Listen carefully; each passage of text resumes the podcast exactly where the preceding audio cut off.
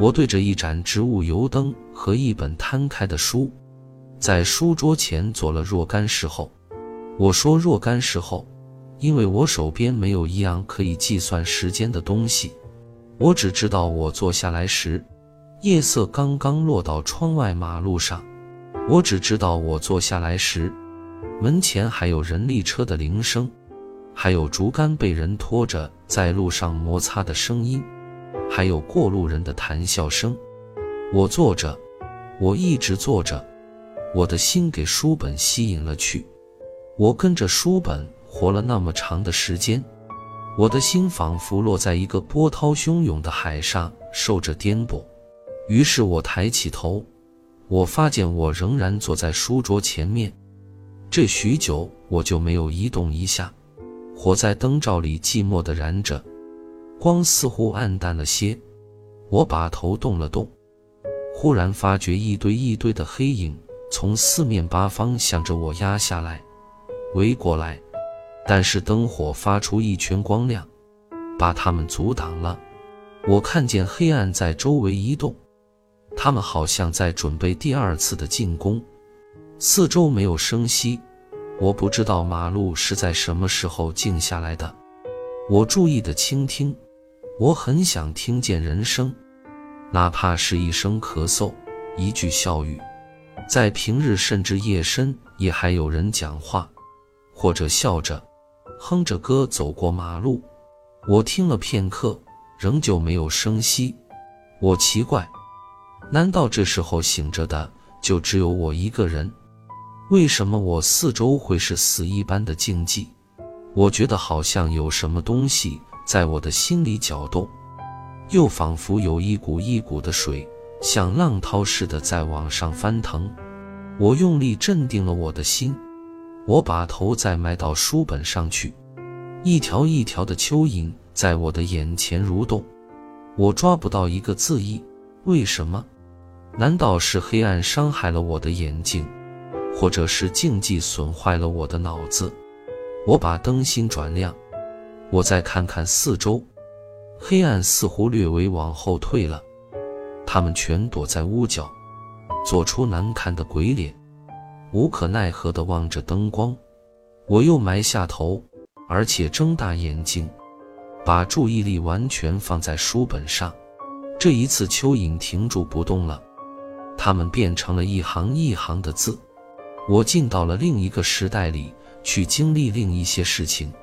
我觉得我自己站在一群叫嚣的人中间，高耸的断头鸡的轮廓贴在淡蓝色的天幕上，一个脸色惨白的年轻人带着悲痛立在台口，他用眼光激动地在人群中找寻什么东西，他的嘴颤抖地动了一下。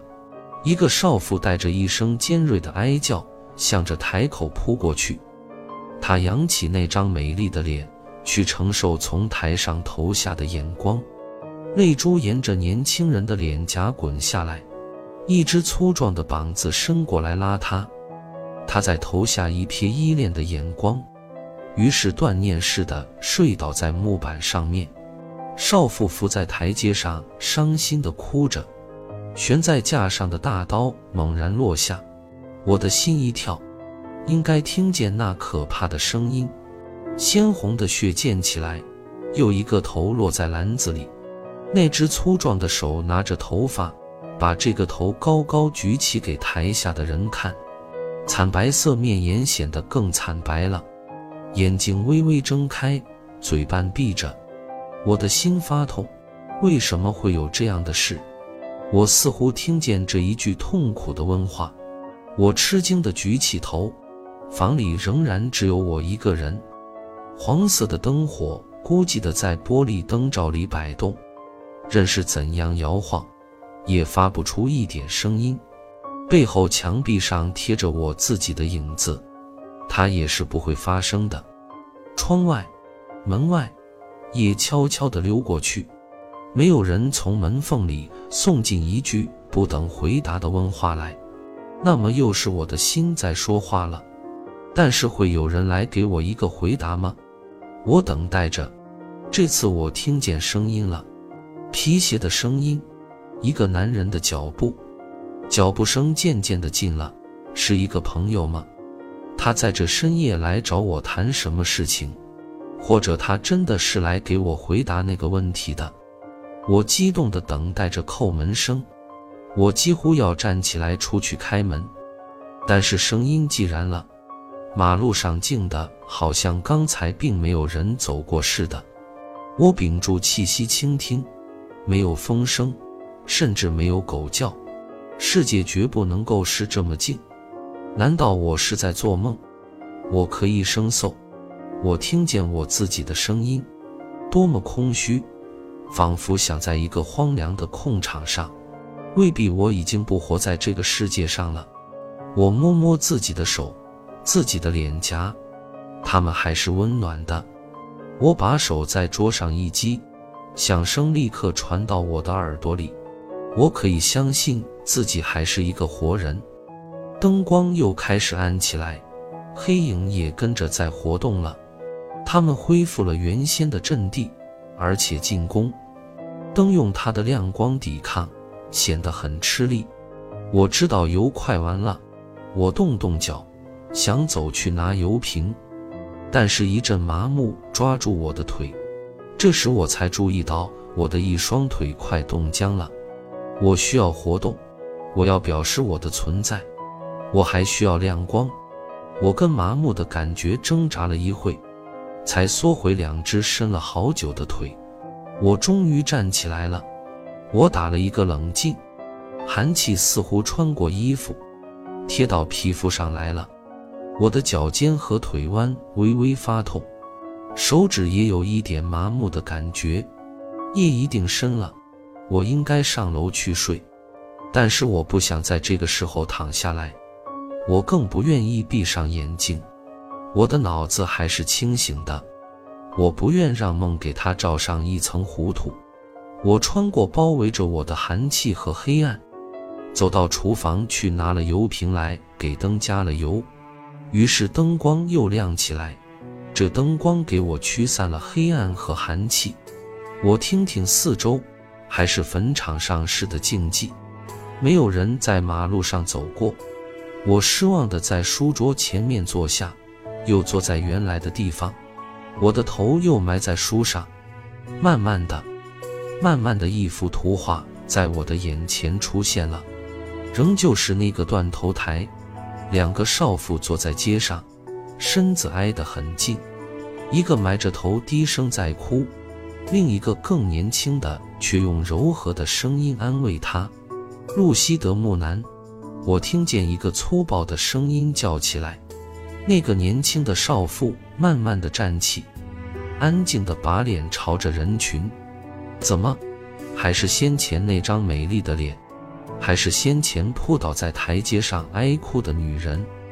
现在她神色自若地走上断头台去，她对自己的生命似乎没有爱惜。上断头台就像去赴宴会，平静的，甚至带着安慰表情的面颜是那么年轻，那么纯洁。一对美丽的蓝眼睛望着天空，巴黎的天还没有她的眼睛这么美。我想起一个人的话，为了使你美丽的眼睛不掉泪，我愿意尽一切力量。见阿托尔斯泰 一八八三到一九四五 的剧本《丹东之死》一九二三第四幕。 Z K 但是他也在木板上躺下了，噌的一声，架上的大刀又落了下来。我不由自主地叫出一声呀，仿佛一滴血溅到了我的眼镜片上。模糊中我看见一个被金丝发盖着的人头滚进篮子里。路西德·木南终于跟着她的丈夫死去了。那个篮子里一定还留着她的丈夫颈项上淌出来的血疤。我忽然想起了德热沙尔的诗，有着温柔的爱情的女人，小孩，小鸟，母亲的心，芦苇的身，露西，一个优美的女人啊，你可爱的小女人，为了追随你所崇敬的爱人，你在断头台上做了自愿的牺牲，献出了你年轻的生命啊。想起你不由我眼泪纵横。建议德热沙尔的诗集《大革命的诗》一八七九年巴黎版。诗人的语言在我的耳边反复响着，那个披着金发的美丽的头又在黑暗中出现了，眼睛紧闭，嘴唇像要发出哀诉似的微微张开，鲜红的血从雪白的景象下不断的滴落。我把眼睛闭上，我的眼睛已经受到伤害了，我觉得眼珠像被针刺似的痛起来。我取下眼镜，伸手慢慢地揉眼皮，那个金发覆额的法国少妇的头还在我的眼前摇晃。我取开手，睁大眼睛，仍然只有一盏灯和一本书。一百五十年前的悲剧是无可挽回的了，为什么今天还会轮着我站到龚古尔德广场上，让我的心受一番熬煎？我抬起头，凝神地望着那一圈跳荡似的金黄色的灯火，我想忘记一百五十年前的事，但是我的思想固执地偏偏粘在那件事情上面。砍去露西·德穆南的头的断头机，也砍去了罗伯斯庇尔的头，却不能填塞人的饥饿。为什么当时没有人伸出一只手把那只粗壮的膀子拉住？为什么从那些昂着头在台阶上观看的人中间不发出一声够了的叫喊？迟了，断头机终于杀死了革命，让反动势力得到了胜利。迟了，一百五十年已经很快的过去了，难道我还有什么办法来改写历史？把砍去的头接在早已腐烂的身上。对一百五十年前的悲剧，我不能够做任何事情。我纵然怀着满腔的悲愤，也无从发泄，但是悲愤也会燃烧的，和眼前的灯火一样，它在我的胸膛里燃起来。我的身体应该是个奇怪的东西，先前那里面有的是狂涛巨浪，现在却是一阵炙骨熬心的烈火。我绝望地挣扎着，我又凝神倾听，我希望在静寂中听出一下脚声，我希望听出一两声表示这个世界还醒着的响动，我希望一个熟人起来叩门，我甚至想，只要有一个人，哪怕是不认识的人也好，只要他走进来，坐在我对面，让我把我的悲愤全倾吐给他。这时候我多么希望能够找到一个醒着的人。我听了许久，做了许久，希望了许久，于是像回答我的希望似的，在外面起了一种声音，什么东西在沙沙的响，难道谁在门外私语，等着我去开门？或者我又在做梦，不然就是我的听觉失了效用。我坐着听着，我只觉得一股一股的冷气从脚下沿着腿升上来。我终于听出来了，雨声，声音越来越密，越响，后来连屋檐水滴下声也听得见了。雨声淹没了一切，甚至扫去了我的希望。我还是坐着，我还是听着，我要坐到什么时候，听到什么时候？难道我必须等到天明？或者我还能够怀着满腹烈火进入梦中？我不想闭上眼睛，即使我能进到梦中，我也不会得着安宁，火热的心在梦里也会受到熬煎的。那么我就应该在书桌前面坐到天明吗？夜更加冷了，这么长的夜，还不见一线白日的光亮，不晓得要到什么时候才是它的尽头。枯坐的等待是没有用的，不会有人来叩门。我应该开门出去看看天空的颜色，我应该出去找寻晨光的真相。我移动我的腿，又是一阵麻木，仿佛谁把冰绑了在我的腿上似的。我挣扎了片刻，终于直立起来了。灯火开始在褪色，黑暗从埋伏处出来向我围攻，但是我用坚定的脚步穿过黑暗走到外面，打开了大门，一股冷风迎面扑上来，暗灰色的空中飘着蒙蒙的细雨，天空低低照在我的头上，看不见一小片云彩，我的眼前只是一片暗雾。难道真的不会有天明吗？我绝望地问道。我望着这景象发问了，但是从什么地方飘过来一声竹笛似的鸡叫，这意外的声音使我疑心自己的耳朵听错了。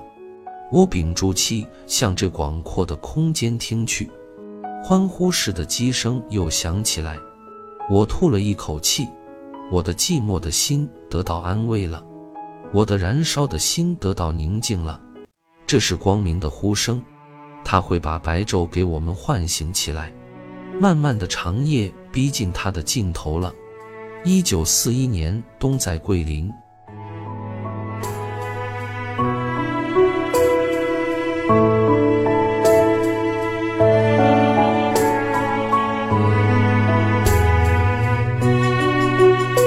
巴金，长夜分享完了，我们下期再会。